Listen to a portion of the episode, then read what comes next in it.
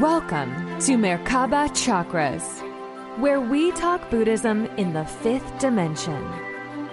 A Buddha is someone who's awake within the matrix and co-creating with divinity as a soul having a human experience.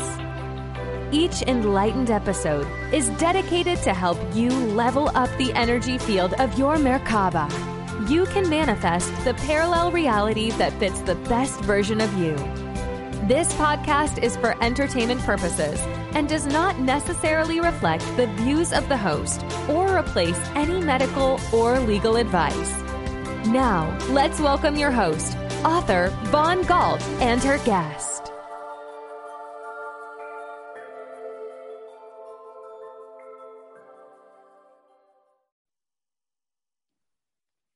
Welcome to another podcast episode of Merkaba Chakras. I'm your host, Vaughn Galt, and today we talk to neuroscientist and author Dr. Kaushik Ram about how his precognition method transforms our heart field. Now, it is commonly misinterpreted that Buddhism is all about understanding the mind. However, the advanced Buddhist mystics, such as myself and others, have proven in Buddhist mandalas art history that the heart field is the largest aura field around the teacher, and the halo around the mind is secondary. And so with that, Dr. Kaushik Ram, welcome to Merkaba Chakras. Yeah, thank you, Vaughn Galt. Wonderful to be here. Yeah, I love these topics. And not to make the mind subservient or less of value to the heart, but there has been a lot of focus on mind and understanding, you know, consciousness through mindfulness. And that's wonderful because that's all that we know how so far in modern medicine to measure. But understanding the heart field and the energy of the heart is, we know it has more energy than the mind field, but we're still learning a lot about how to measure how much of it and how it relates to our consciousness. So this concept of precognition is really interesting to me. So before we get into your research, can you tell us your story for how you even got into this work in the first place? Yeah, absolutely. So I guess most people are interested in how I got into it professionally and, you know, how I started neuroscience. But prior to that, I had a near-death experience, which triggered this journey in the first place. Before that, I was a biologist. I was studying animal behavior and zoology. And after a near-death experience, I couldn't really avoid the question of consciousness. So back then I was sort of doing animal behavior. I was doing brain surgery on sharks. And from that, I was like, what if I just turned this into a medical degree and study the human brain itself?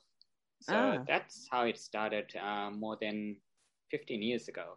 Well, and I guess, you know, prior to even that, you know, I had a lot of, I guess, emotional dysfunctions. And I was a fairly lost kid in the world, trying to figure out purpose, what my mission was, kind of like what everyone goes through.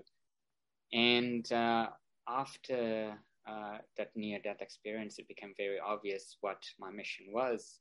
And I thought it was to understand consciousness itself.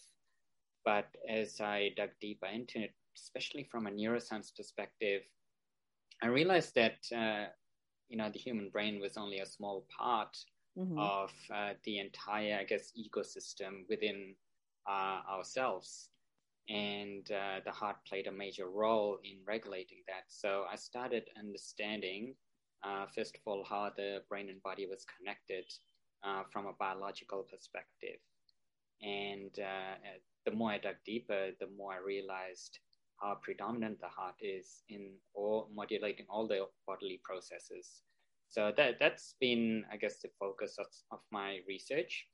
And I call it precognition because the heart is the first perception of reality. Mm-hmm. And so it happens before cognition. So it's different from, the typical, understanding of precognition, which is premonitions of the future or having a dream state realization, and then something happens in reality. I do make that distinction. For me, precognition is a biological process rather than some form of fantasy related. Right. So let me ask you something, Dr. Kaushik. Tell us about your NDE. What happened that got you to your near-death experience? And what was the experience like when you went through your NDE? Yeah, I'll just preface this one as well, because for more than, 15 years, I have been very reluctant to talk about this one. It's been a very personal experience for me, but I started talking about it a bit more once I had written it down in my book, Hidden World. Mm-hmm. And then people became very interested about it. Mm-hmm. But prior to that, this was a very personal experience. Well, now, why were you hesitant to share it? It's a very fascinating experience that not everybody goes through. So why did you not want to share it? The reason was when I first had this experience, I could not stop talking about it. And I was with a girlfriend at the time, and she got so annoyed by me talking about it all the time that she was like, if you ever talk about this again, I'll leave you. And, wow, that's the wrong girlfriend. She left me for other reasons, but I stopped talking about it. So, that was, early 20s. And, that was quite a significant experience. But, yeah, for me, it happened when I was traveling through Indonesia. Mm-hmm. And, I didn't quite like the tourist hotspots. Mm-hmm. So I started island hopping east from Bali to Lombok through Flores, Komodo Island, and eventually I ended up in the west side of Papua New Guinea, which is called Irian Jaya. And then I decided to head up into the highlands. And when I got there, I had a tour guide who spoke very little English, and he was sort of a 50-year-old middle-aged man, and usually very drunk. And so he was guiding me through the mountains, through underground cave dwellings. Sounds like a good guide. All these unique experiences, and still very remote back then in 2009.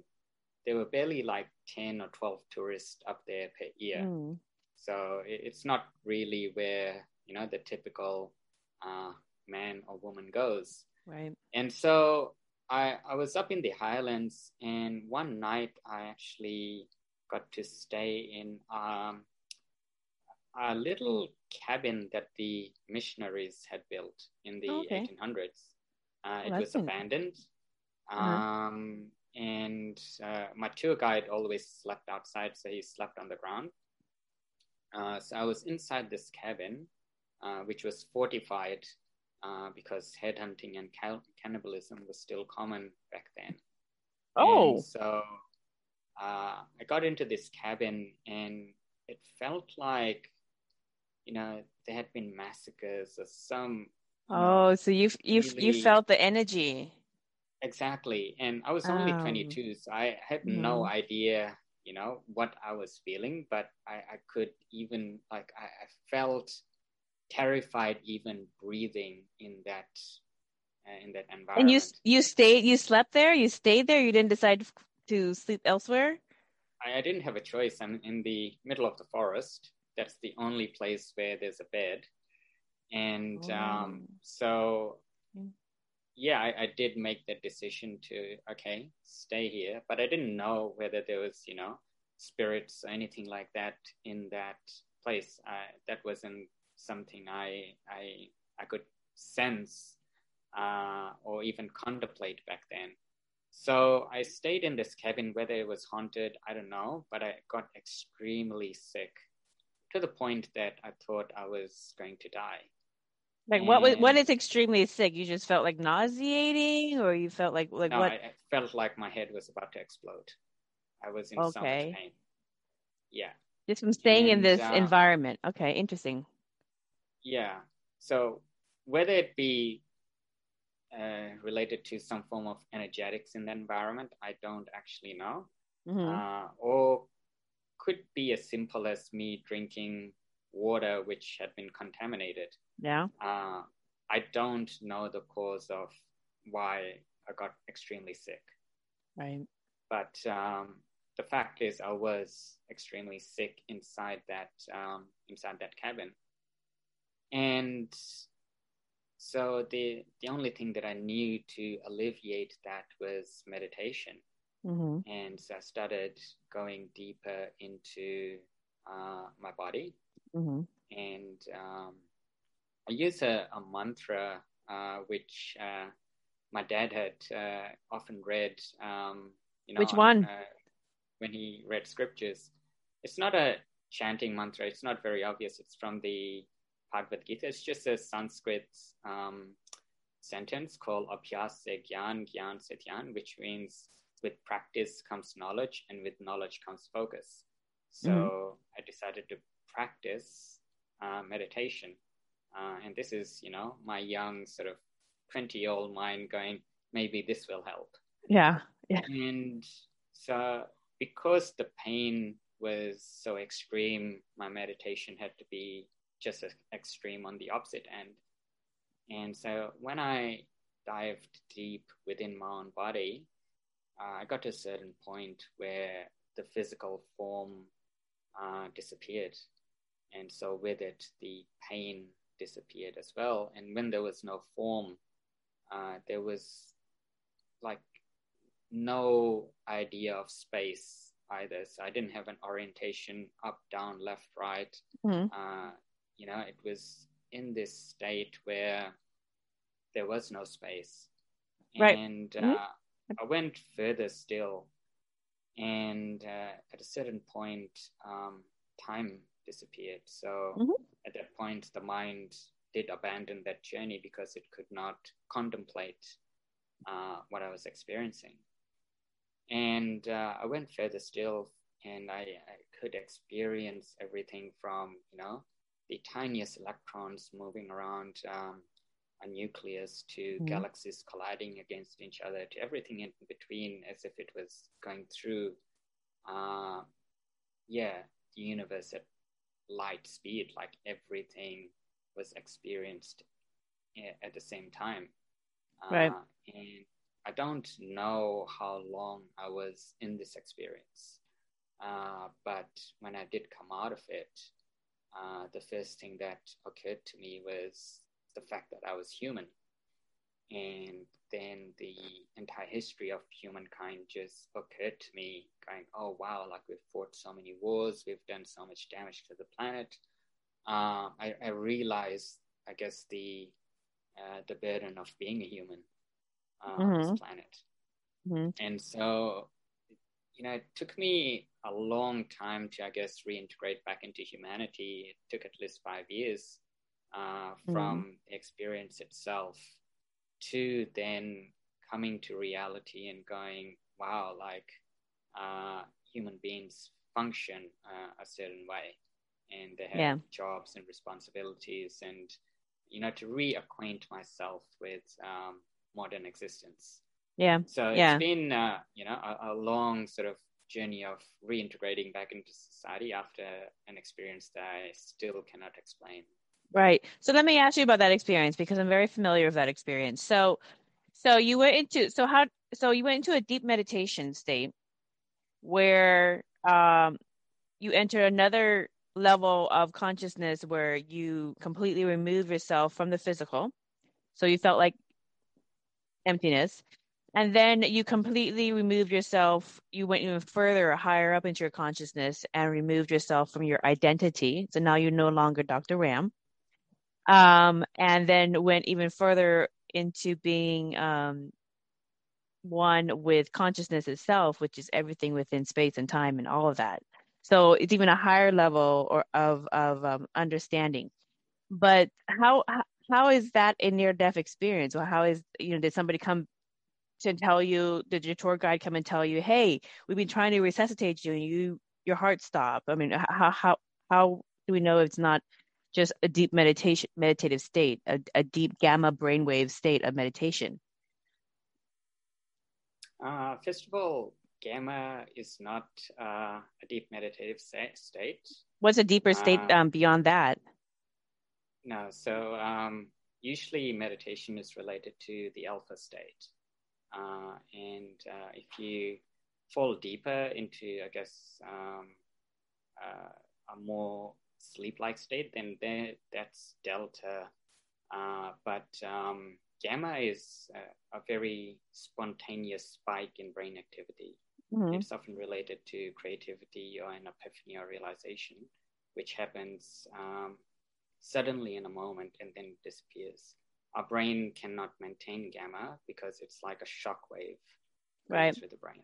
Right. So you went beyond any kind of known level of understanding consciousness and became everything.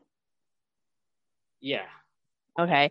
So in that state, how do we know that you actually died? Did you have did you have your tour guide come and tell you, hey, we've been trying to resuscitate you? Or, how do you know it was death versus just, getting into a very deep state of consciousness through the meditation method that you did? To be honest, I don't know. Okay. No one came into the room. I was there by myself.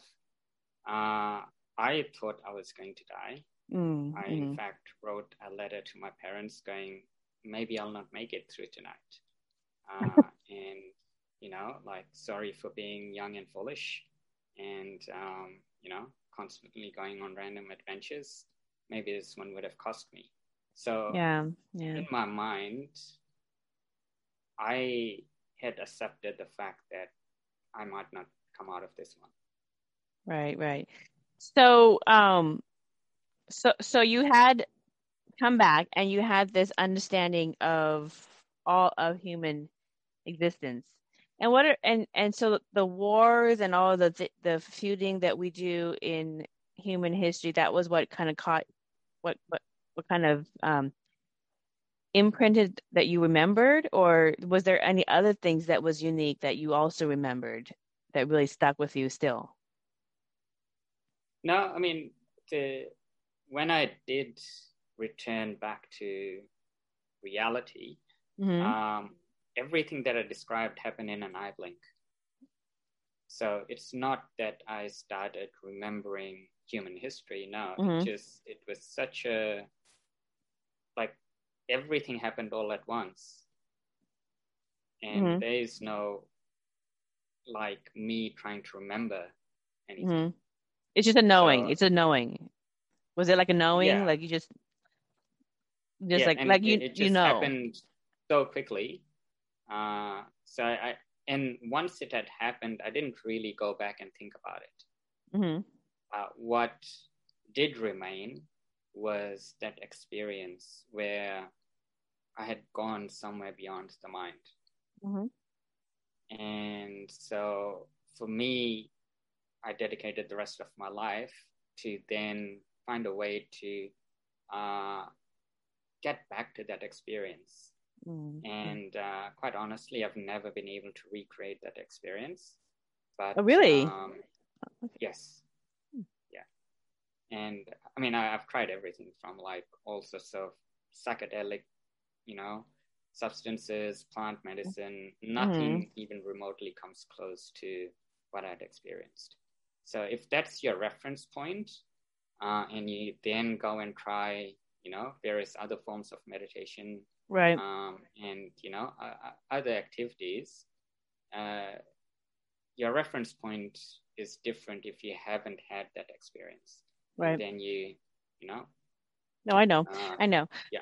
So, okay, so you came back to your body, And you slept through the night in this, I don't know, room or this hut. So, so nothing happened to your body, right? Or were you still sick when you woke up? No, I wasn't sick at all. So when I woke up, I was completely fine. I don't know how long I was in that state. Yeah, absolutely no idea. It could have been that day, could have been 2 days. I actually don't know. Well, what did the tour guide say? Because he slept outside. Yeah, so all of that, it's kind of a blur to me. I don't even remember going to the airport to fly back to Sydney. It was such a blur after that experience. Okay, so you adjusted back into the game. So you came back into your body, you came back into the world, and you basically sit yourself back into your storyline, your avatar. So now you're back into society, and you said it took you 5 years to reintegrate. What was the hardest parts about reintegrating after this experience? Because this experience is now part of you. You can't undo it. So, yeah, I guess the most challenging part has been realizing that, you know, that is a very personal experience and not everyone will relate to it. And especially in the environments that I work in, you know, in academia, it's immediately dismissed. And so... Why is that? Well, they don't know any different, right? They haven't had that experience, so they don't have a reference point. So they're coming from their own biases and judgments, and you can't really expect everyone to understand what you have gone through. Like, as I say, it is a very personal experience, and not everything can be explained. I don't even try to explain that experience. Yeah, you know, it's and to expect other people to think the way you do or see the world that you do is an error in your own judgment, really. Everyone is unique in the way that they experience life. Yeah, so it's like falling in love. You can talk about falling in love, but it's something that you have to experience yourself in order to really understand what it feels like to be in love. Yes, exactly. So, so what my question is, how did much of humanity let go of their egos, to let their egos hijack their brains and then reject the intelligence of the heart? Because the work that you went into was to study the heart and the effects of the heart in terms of precognition. So, let's talk about your work. So, as you were doing this, you had discovered your concept of the precognition method. So define to people, what is precognition, first of all, before we go into application and everything else? Yeah, so it's a very simple concept. It's the ability of the heart to perceive reality before anything else does. And in a real world sense, that's, you know, changes in your heart rate, changes in your metabolic rate, changes in the energy distribution between organ systems, pupil dilation, sweating in the palms, like all of these changes happen before even information reaches the subconscious. And then the subconscious picks up what the body is sensing and then decides what information is relevant to then deliver to our conscious perception. So that process has a bit of a time lag. And so when I say precognition, it is the bodily processes, especially relating to the heart. Changes in the heart rate is what we call heart rate variability. So all those things happen prior to our conscious perception. Right. We live in a world where we think with our heads, and we direct our body from the head, from the mind. And because this happens from a very young age, we start relating to our environment, and we see ourselves as this is me and that is outside me. Mm-hmm. That's where we make that distinction between who I am and what I'm not. And then also we might have some form of possessiveness. This is mine. This mm-hmm. relates to me. This is my, storyline. This is my work. This is right. my... Identifiers so is what I call them. Extensions of me.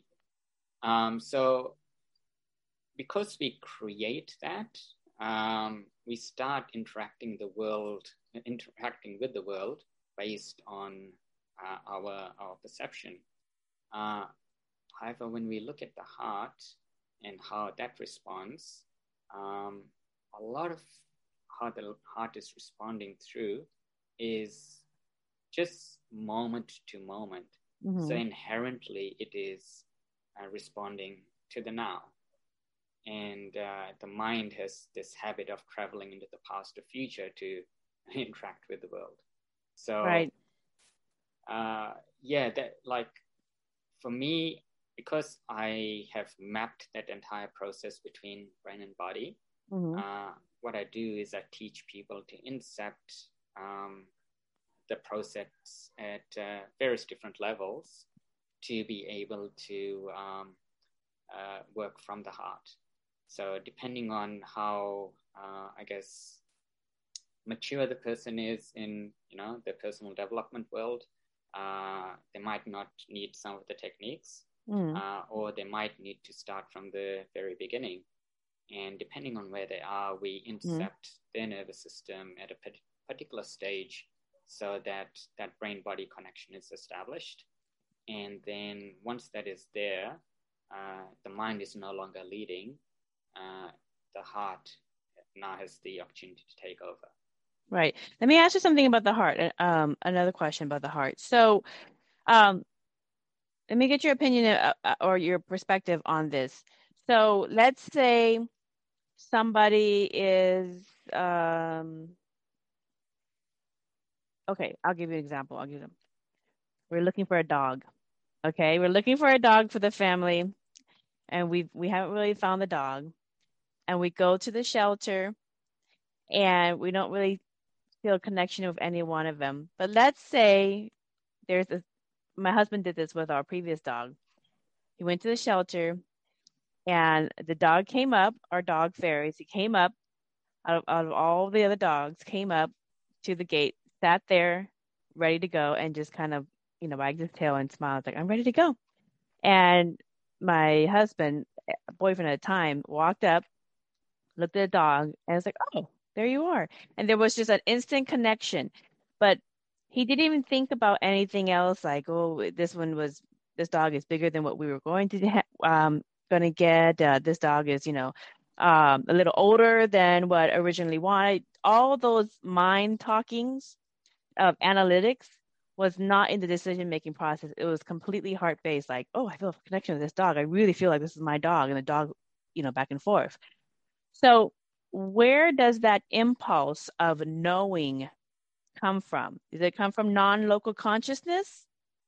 Or does it come from your own, your own ego consciousness? Where does that signal come from that tells the heart, yes, this is the dog, this is the one that we're looking for?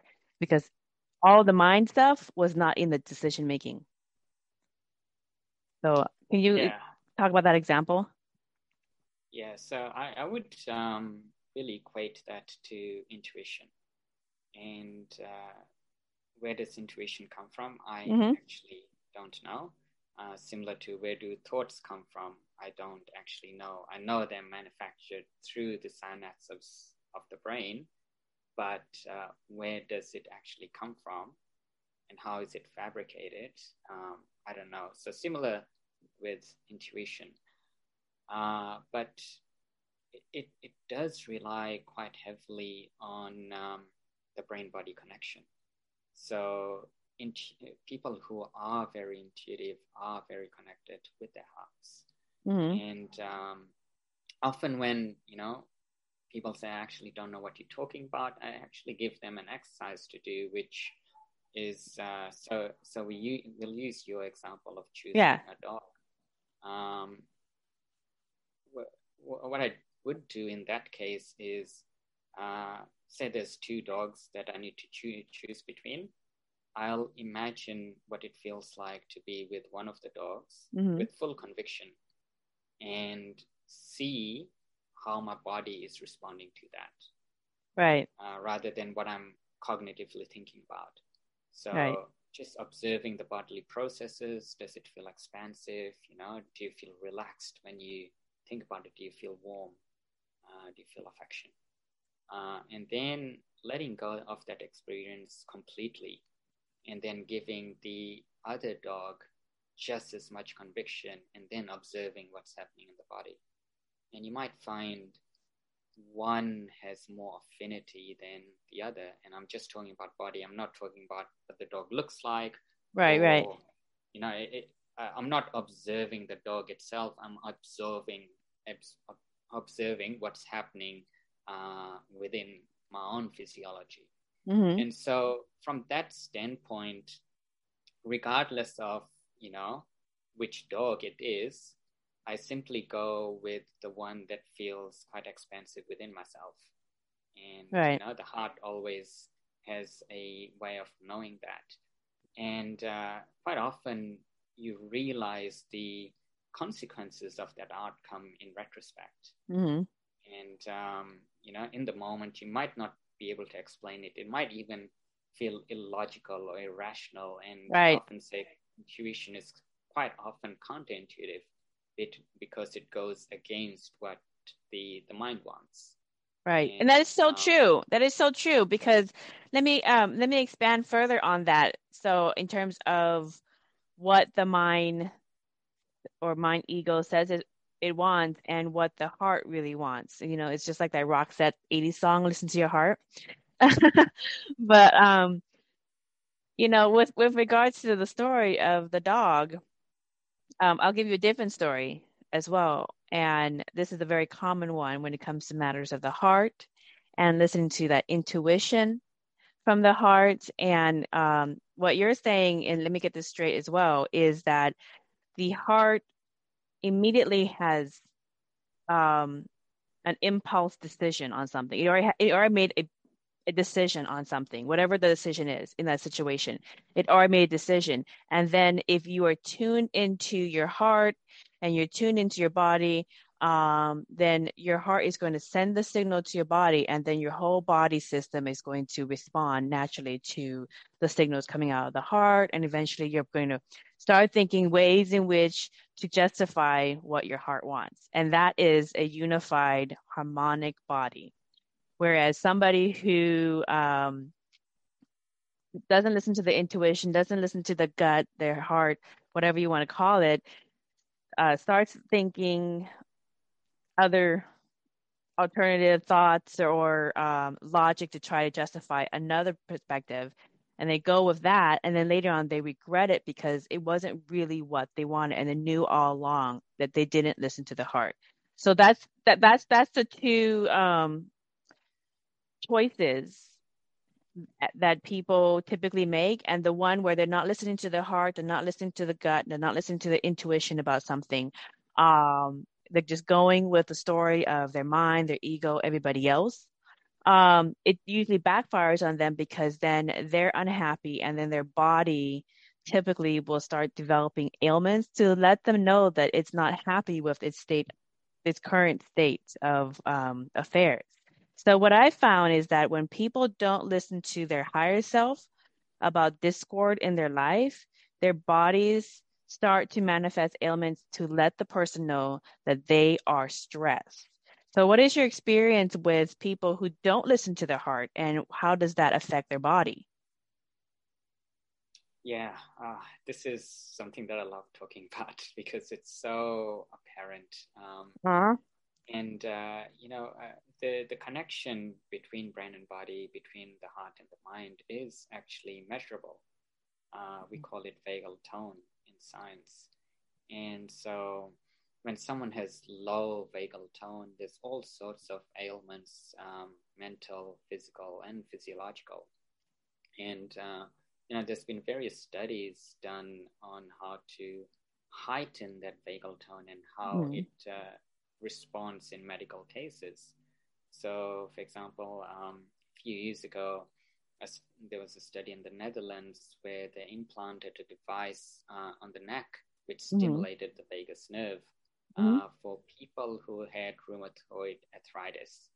And so by stimulating the vagus nerve, the inflammation, and rheumatoid arthritis is an autoimmune disease, the inflammation disappeared and the nervous system naturally restored balance. And so the rheumatoid arthritis was gone as long as the vagus nerve was being stimulated. So that's one example. It's also been used for treatment response to depression and chronic fatigue syndrome, so mental conditions as well. Right. So I do agree with you there that, when people do go against their heart's desire, because now there's a conflict happening between brain and body that creates resistance in functioning in your daily reality. Right. Because now you're in two minds, right? Or in other words, there's a conflict between the heart and the mind. And so that resistance later on leads into dysfunctions. So it's similar to, the body sending a signal saying, hey, I am tired. And a person's typical response would be, I'll need more coffee. So they take a coffee. And so the heart rate rises, the metabolic state rises, the body thinks it's in fight or flight. But when in actual fact, what was needed was, I feel tired. Right. So I need to get some rest. And when I close my eyes, the body goes into the parasympathetic state. It gets the rest that it needs. The body finds its own harmony. And then it balances the nervous system, healing, and there's all these hormones that are regulated when your body is in the parasympathetic state. The human growth factor. There's all this regeneration that happens. So when you deny the body of that, so first of all you're feeling tired and you didn't listen to it.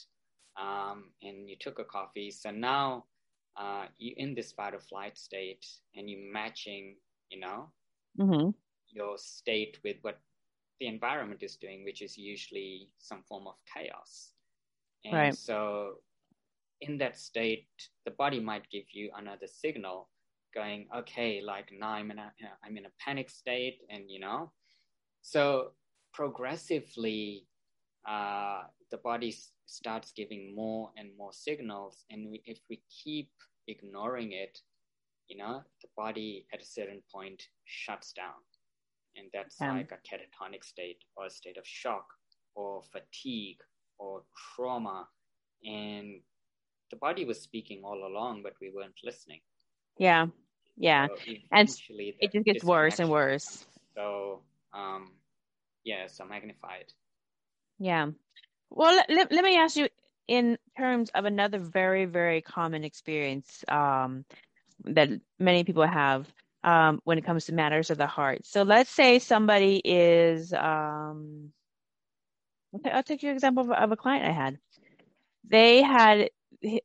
My client had been with her boyfriend for a very long time, for almost 8 years, I guess. And she really wanted to get married and have kids, and tried for many, many years to cross that threshold and go take the relationship to another experience. And when she finally said, had enough and said, okay, if we don't do this, I'm going to move on and give myself an opportunity to fall in love with somebody else and get married and have kids, because that's the experience I want. I don't want to cheat myself out of that experience that I want. And her her companion at the time thought about it and thought about it. Remember, they've been together 8 years. Thought about it, and he could not make himself, or he could not get over the hurdle of getting married and having kids. And at the very end of it, when push came to shove, he said, "I just don't want to do that with you."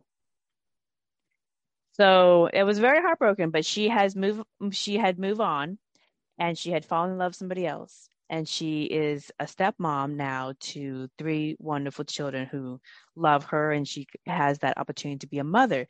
But the opportunity to have her own biological children had completely passed because she had spent so much time trying and waiting for her ex-companion at the time to get over his fear or his hurdle. So my question to you is this. She had known, and it's very common, she had known for a very, very long time, because her heart kept telling her that he cares about you. And in essence, he does love you as much as you love him. But he does not love you like that to want to have that experience with you in terms of marriage and children. So you need to love yourself more and move on and give yourself a better opportunity with somebody else to have that experience. But she never listened to it. And she never listened to it. And he never listened to his gut that he knew all along too. So they had spent all this time knowing exactly that they were supposed to be a temporary couple for just maybe a couple years for dating, but they were supposed to move on. And that's what happened in that relationship. He eventually moved on. He got married a year later with somebody else that his heart was just pitter-patter for, that he just fell head over heels for. And also got pregnant. So this happens very often, and this is a very common matter of the heart. So what is your experience working with people who have these common matters of the heart, where they don't listen to their heart with regards to their companion that they choose to stay with or not stay with? So first. Yeah, how do we listen to our heart better is the question. So we can avoid that suffering. Yeah, so there's various forms of love, right? There's agape, unconditional love, and love of self. Mm-hmm. And that's, I guess, what we should all be working on, regardless of whether we're with someone or not. That I feel is accessible to everyone, regardless of circumstance. So that's one thing. There's philia, which is, you have a sense of connection with other people, whether it be friends, family, your tribe, mm-hmm. The people who you love and want to hang out with. So that's another form of love. And you need that oxytocin boost from your tribe. You need that dopamine hit, when right. You guys do things together, and that it's really essential for hormonal regulation. And then there's the romantic love, and there's so many complexities of what happens within a relationship. Mm-hmm. And so I tend not to give subjective advice on the relationship you described. There would have been so many push and pull scenarios in that relationship, and there's so many layers of, mm-hmm. Complexity within those push-pull dynamics. So it is a very common thing. I do get it that. Is common. Yeah. And I want to, perhaps this might help people, which is to recognize which stage your life partner is in. So for example, for mm-hmm. a man, he might be in a stage where he's going out into the world, trying to get a name for himself, build himself a foundation. And when a woman enters at that mm-hmm. phase, it's a, the guy is still trying to discover himself. Yeah. So, it's priorities are a little bit different.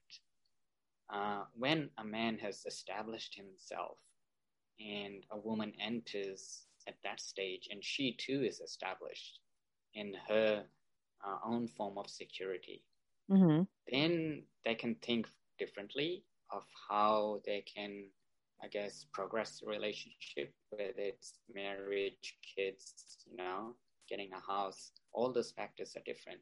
Mm-hmm. What we find in society today is so many people are looking for things that are outside their life stage. They might be still trying to establish themselves, right. and they're trying to be in a relationship and have kids, and right. trying to, you know, have financial security and all of that. So it's such a complicated mix where, you know, and you got to respect certain people come into your life to meet you at the life stage you're in. And once yeah. you've moved past that life stage, that person, if they haven't transformed as well, then, you know, they might need a different experience to get them there. You can't yeah. stay around with the same person. Yeah. And, you know, so it is a very complex scenario. Yeah. And, I just get this image. From what you're saying, I just get this image. You know how you have like two cars on the road. So here's you and here's your mate. Or your companion, and you have two cars on the road, and you meet up at the time that you met up, you're on the same lane. So you're going through on the same lane. However, you knew that you were going to take the freeway at some point to go to a different destination. And that person doesn't want to take that. And so you just stay hovering around the same pattern. And then it gets to a point where you either have to decide you're no longer going to take that path. You're no longer going to take the freeway and veer off to that other destination that you know you want to experience, and stay in this lane with this person who's not ever going to go there, or and be fine with. So at some point when you realize that you're no longer dating in the same lane anymore, you have to cut it off and move on. Is that what I'm hearing? Because that's kind of what I'm getting from you. At some point, you outgrow each other. Often, I understand that can be very difficult because you've invested, you know, 8 years, intentions, and emotionally as well. So it can be quite a, you know, mm-hmm. Grieving process. But that can be done quite beautifully as well. You know, how do you do it beautifully? How do you use your heart consciousness to break or cut ties with a relationship, whether it's romantic or in a work scenario, or, you know, or a friendship that no longer, you know, really is satisfactory to you, whatever the relationship is? How does one use their heart intelligence to realize that, one, they have outgrown this relationship and it's really not serving them in any way, and or holding them back, and two, once they make that decision that they have outgrown each other, how do they make that transition in the most peaceful and beautiful way? Yes, I've now become very clear mm-hmm. within myself. So when it comes to these scenarios, I can make that call because I don't have ambiguity around, you know, myself. So I can be, you know, very clear and make those decisions with conviction. Mm-hmm. So whether it be in a relationship, it gets to a point where it does not work. And at that point, I do sit my, you know, partner up mm-hmm. and we do go over, you know, where the relationship is at. Mm-hmm. And quite often there's a mutual understanding, because it is coming and communicated through the heart. And whether it's agreed upon or not, you can't deny the fact that, you know, what's happening is real. Yeah. So, you know, it is coming, and I do sometimes make a little ceremony around it, you know. Oh, that's a good way. Yeah. That, you know, we did have a beautiful time together, and now our, as you said, you know, we going into different directions, mm-hmm. and that's quite beautiful. It works great when there's not that much emotional investment. If it's a purely physical thing, then, you know, it's much easier. Yeah. But what if you have emotional, because you build that emotional connection for so long, they just don't want to, you know, take the relationship to like another level, like, you know, let's move in together, or let's have a child, or let's adopt a child, or let's get a dog together, you know, any of these other elements in terms of how you create your reality that expands on your relationship. You know, these becoming defining moments on relationships. So yeah, and so there, like, if you have gone to the extent of investing so much time in someone, mm-hmm. You know, this is especially common amongst kids today. I mean, I live in Bondi Beach in Sydney, mm-hmm. and beautiful. Everyone looks great. You know, health and fitness, and a long-term relationship here is 3 months. It's 3 months. That's like a 90-day work review. Yeah, exactly. And most people don't pass probation, you know. And so the fact of the matter is, we live in a cancel culture. Oh, that's hilarious. Why is that? Why is it so short-term? Because you don't really get, you know. You don't build those strong bonds. You don't go into the deep waters. You just stay in the shallows. Uh-huh. And when the thing is, a lot of times people are not equipped with, you know, how to navigate a relationship. Instead, it's so much easier to just break up and move on, find the next best thing. Mm-hmm. And so... what is happening is they're not really establishing a emotional feedback loop. Mm-hmm. They don't understand what a secure attachment feels like. They don't mm-hmm. really understand how much like commitment it takes to actually have a functional relationship. Everyone describe that because that requires. What you just said is the commitment to have a functional relationship, in my opinion, requires consistent, you know, because we're talking about the matters of the heart and listening to the heart. That requires a patterning, a regular patterning where you have a flow with, you know, the energetics between you and somebody else. And it's just, it's your natural state. It's your natural state. So in the discussion of the young people who break up every 3 months in your neighborhood, they never really, it doesn't seem like they really get to a point where there's a natural equilibrium in their relationships. And so how do they do that? How do these young people learn to have what I call long, fruitful romantic relationships that turn into life partners, and even so with their friends that have what we call lifetime friends? So, you know, they don't know these concepts, but there's a aspect of creating patterns and creating bonds that build out those type of roots. So how can people who aren't familiar with how to do this start doing this using their heart field or their heart intelligence? Yeah, you nailed it there. It does begin with your own heart. And most people, I feel that they are escaping from their heart because mm-hmm. they've been hurt once and they don't want to mm-hmm. be hurt again. Mm-hmm. And so mm-hmm. that alone means that regardless of which relationship they fall in, mm-hmm. they will always run away from it because they aren't returning back to their own heart. So they're incapable of loving themselves, let alone someone else. And so that is, you know, our core condition that is driving so many, dating schemes that are out there. Oh, but, I know. I see those. I've seen them online. It's quite fascinating to see how, you know, let's say the concept of online dating international, and there are some people who meet their spouse or their, you know, their loves through mail order brides, for example.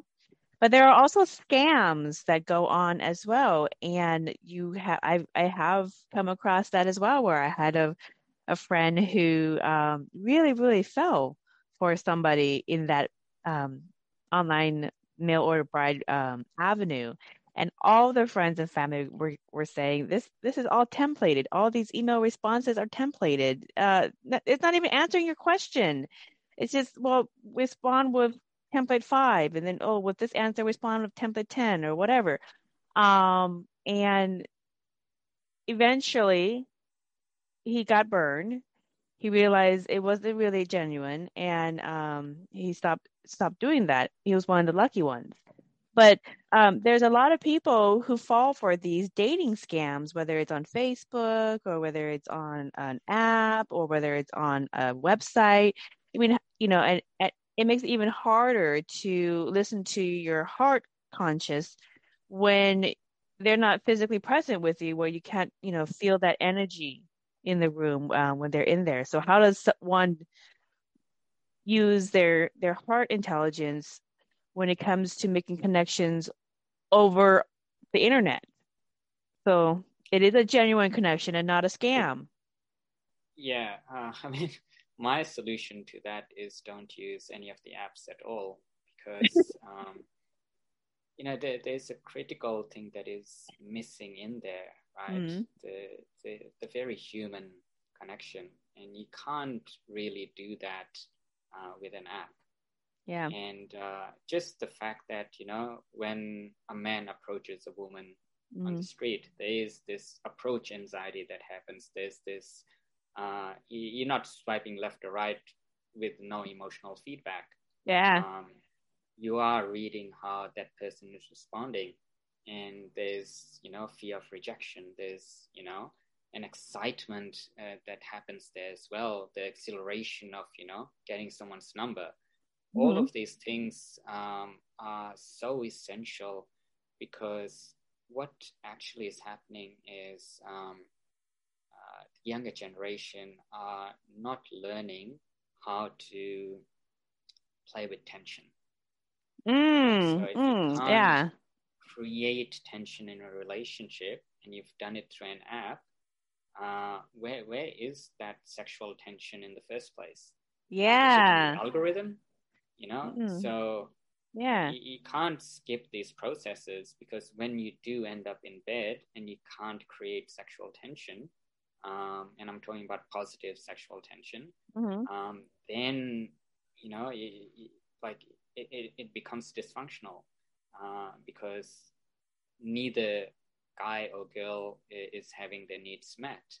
Yeah. So to be able to do that, first of all, you know, you will need ways of managing your own anxiety, how to approach someone, how to interact when you are approached. So all of these things are so important. And one of the things that I talk about in my book is that you cannot love in a hurry.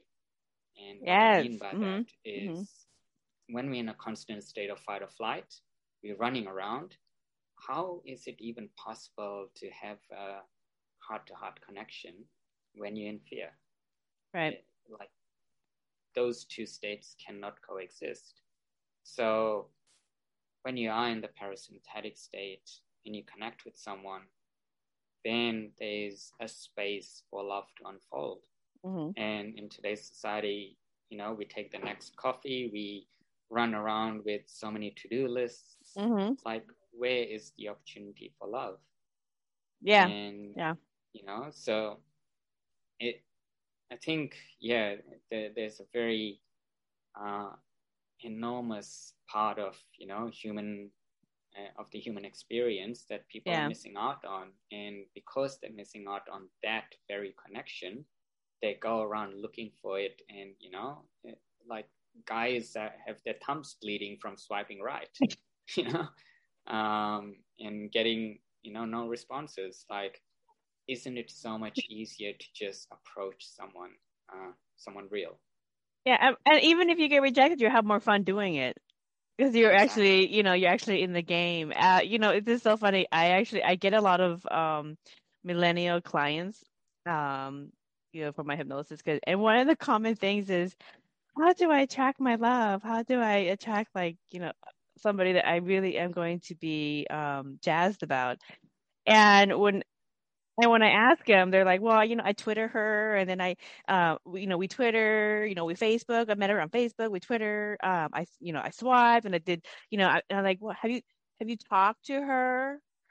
Like, and they're like, well, so I'll text her. And I'm like, no, we got to talk. So then it becomes less about that. So then we just end up having the rest of the session of the consultation going, let's role play how you talk to women and how you take rejection politely, and how you get back in the game, and how it's okay to feel, like you were saying, a little anxiety, a little tension, a little, wet, cold palms or warm palms or whatever. So these are normal things that's happening to your body, because it's how your body is communicating with, like what you said, that signal in your heart that says, go for it. So you're listening to that signal in your heart, like of all the women that you see in whatever the setting, you picked out the one that you really were interested in. And now you want to try to engage and have a conversation or make conversation somehow. And now you're going to go for it. But all these different things that you were describing in terms of your body reacting, that is your body lining up and listening to your heart intelligence is telling you, okay, you got to go for it. Now, if it works, great. If it doesn't work, it's totally fine. It's part of the process anyways. You're just getting training for the next one. So I think that's really key for a lot of young people dating, because there is a lot of dating hesitancy, and these apps, although they make it easy to introduce people, you still have to do the work and get to know them. I met my husband through an online website called Match, and we've been together almost 15 years. But after the initial messaging and talking on the phone, we went on a date, and we still had to date. We still had to get to know each other. And we still had to learn about each other, et cetera, et cetera. The only thing these apps and these online sites do when it comes to this matter of the heart is just presents you your options of people in your area based on your criteria, whatever that criteria is. But then afterwards, it's almost kind of like matchmakers. They're matchmakers. Afterwards, you still have to get to know them and pursue their relationship. And that takes some refinement and some skills to work on that relationship on an everyday basis, to get that equilibrium, that constant state, whatever that state of, some people's relationship state is high volatile all the time, and that's their normal. So some people like that. If it becomes too peaceful, they don't like it, they break up, whatever that's about. But for many people, they enjoy relationships that are much more peaceful, much more harmonic, much more just enjoyable and pleasant.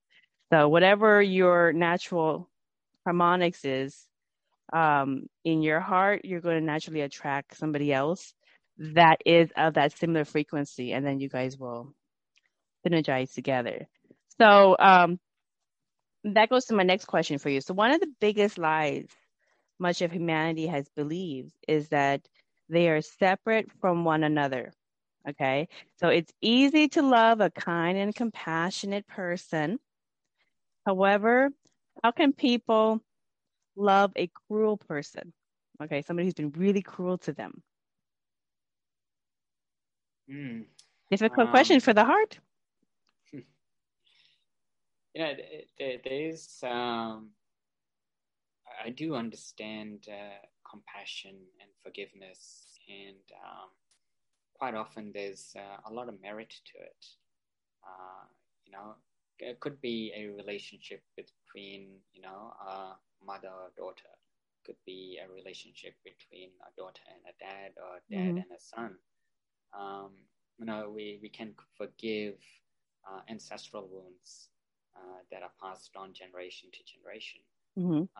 We can forgive other people because they are interacting with the world through their own experiences, their own wounds, times that they have been hurt and no one was there to support them. Mm-hmm. And so they tend to react in a certain way based on, how their wounds are being triggered.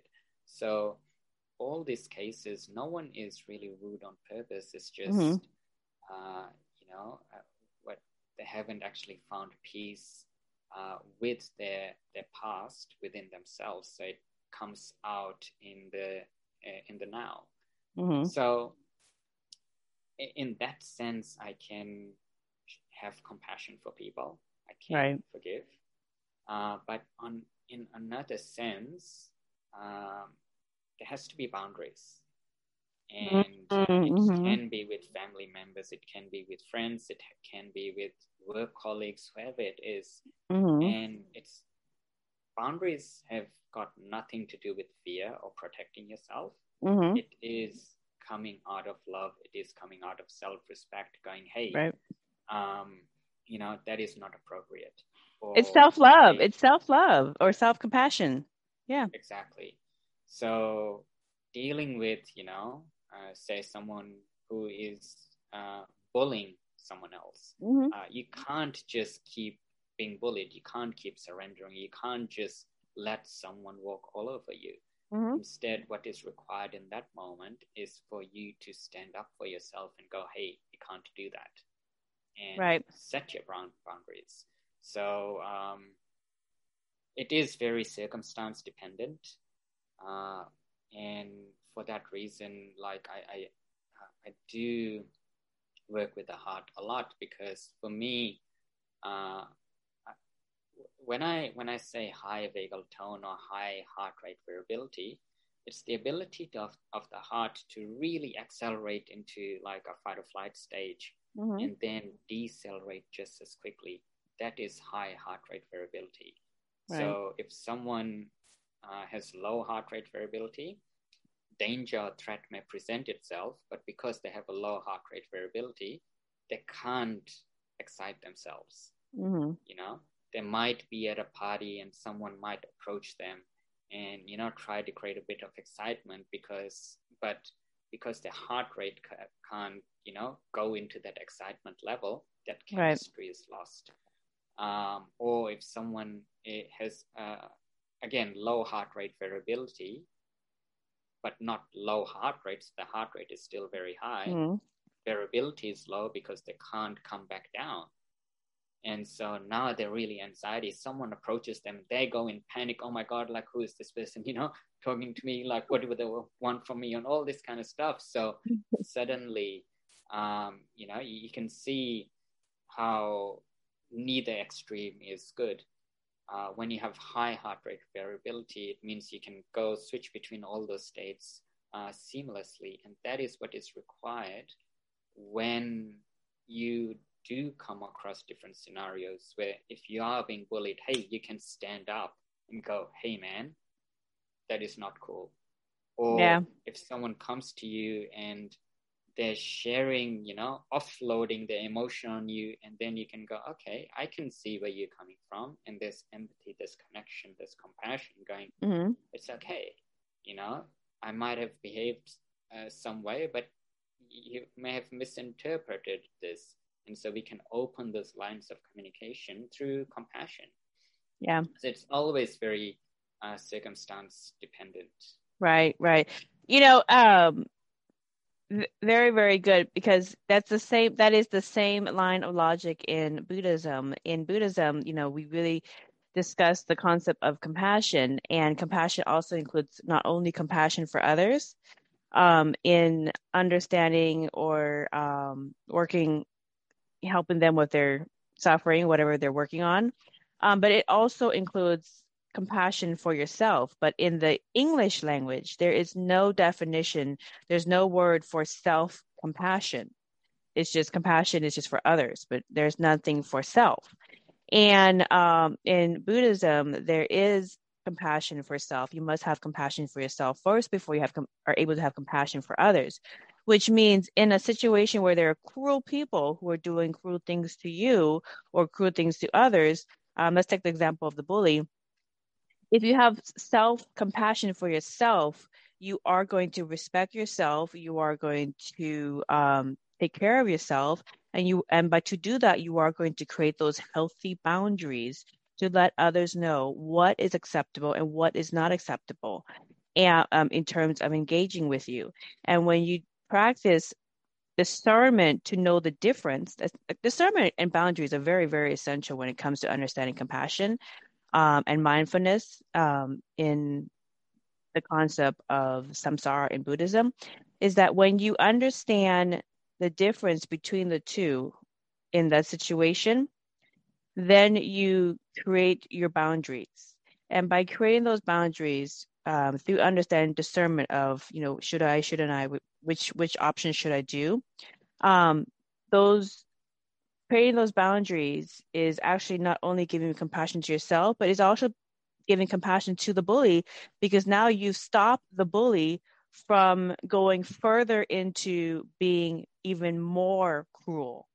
Because the more you don't do something and you allow the bully to continue to be cruel to you and others, the more they are going to continue to suffer through harming everyone else, because everyone else is connected, and their brain and their body can't tell a difference if they're hurting others or hurting themselves, because it's still going to have the same negative effects on their body. And they've already proved this in science.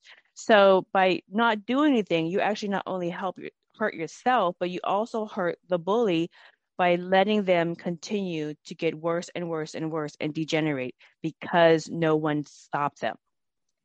So you guys could all learn the lesson and move forward, you know, by setting those early boundaries. You know, this reminds me of something that happens a lot in the playground. I'm not sure if it happened to you, but I see this a lot in the playground, and you especially see this with boys, because I'm a parent and I watch a lot of kids play, you know, my kids. But the boys play different from the girls.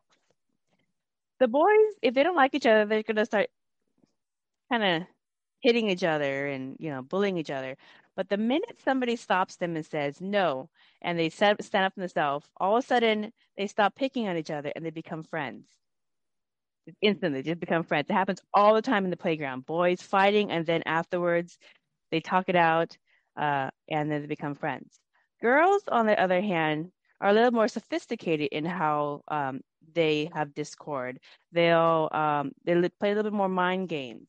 Okay, there's a little bit more verbal when it comes to the discussion. They'll say mean things to each other, and then it'll take a little bit of time for them to talk it out. They're gonna talk it out and try to understand each other. But when they do, they become really, really good friends, and it creates a new bond. Like, the bully and the person being bullied become friends, and there's like this bond that they have, because now the person that was bullied stood up for themselves to the bully and also forgave them, and the bully realized that this is not who they are and they don't want to be like this, and they're only like this because of personal issues that are happening in their personal life. So and so now the bully and the person being bullied now see each other from the other side and see each other suffering, and see each other's humanity, or see each other's lifestyles, and they have compassion and empathy for each other. So oftentimes what I found is when you're in a situation where you have somebody who's been very cruel to you, it is an opportunity to rectify that. And find that love energy. So let me ask you this. So do you have a last message for people who are wanting to listen to their heart more in their life, so that they can build kind of a more fifth dimensional or much higher reality to live in? Yeah. So, you know, my entire ethos is built on listening to the heart. And just to make it really, really simple, that is the only decision you ever have to listen to. What your heart says in the moment, not tomorrow, not what it decided yesterday. simply in this moment. And similar to how I described, dealing with intense scenarios or scenarios which require your empathy or your presence, all of it is governed by the heart, depending on whether it's rising or decelerating. So in any given moment, if you simply listen to your heart, your decision processes become so much more simplified. And it's the difference between, say I'm confronted with something. Maybe it's an employee who comes up with, a trouble or a work-related issue. And in that case, I could simply find a quick fix solution, saying, hey, you just work around this or do this. Or if my heart rate is low, I have all the time in the world to listen to what they're saying, to look at all different angles and go, okay, this is what is happening. And then I can create a roadmap for a long-term solution. So it can happen with someone. It can happen with you individually as well. If your heart rate is really high and you're constantly faced with problems, you will go for the quick fix solutions, because once the heart rate rises, your thinking becomes very linear and goal-directed, fight or flight. How do I attack the problem? This is very common in language, especially amongst the working population. Or how do I run away from the problem? How do I run away from this relationship? The decisions don't have to be instantly gratifying. Instead, when you listen to your heart and your heart rate is low, you have all the time in the world to consider all possibilities and then make a very informed decision. And when you start doing this, it creates long-term fulfillment, because you have gone through ups and downs. You have, overcome so many challenges by being compassionate.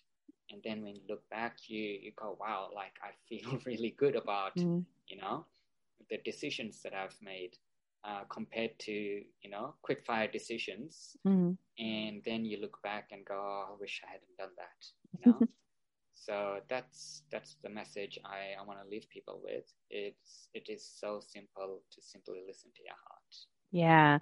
And, you're going to be in the 2021 Higher Self Expo in a couple of weeks. So are you going to be talking about the precognition method? Is that what you're going to be presenting at the Higher Self Expo, or? Yes. It will be about the precognition method and the anatomy of love.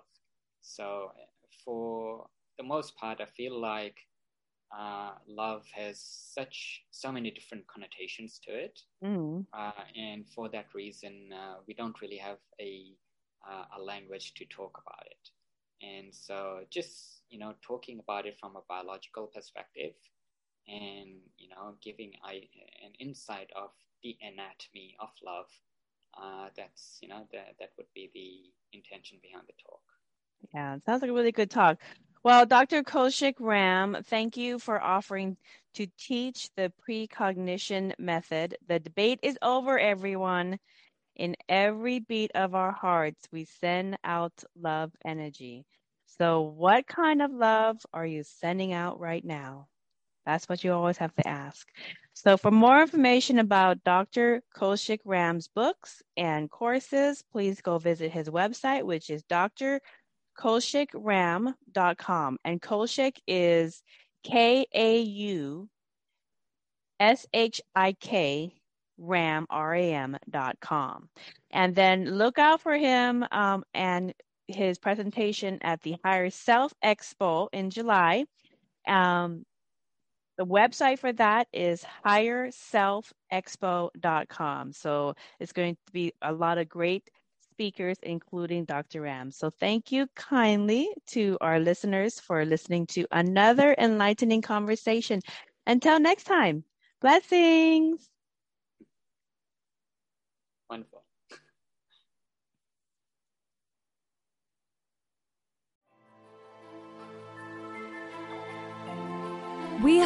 enjoyed this episode of Merkaba Chakras, where we talk Buddhism in the fifth dimension. For more information about today's guest, please go to the show description. For more information about Vaughn's metaphysical work, please go to merkabachakras.com. The views expressed today are for entertainment purposes and do not necessarily reflect the views of the host or replace any medical or legal advice. Don't forget to subscribe for more interviews about the fifth dimension. Until we meet again, blessings.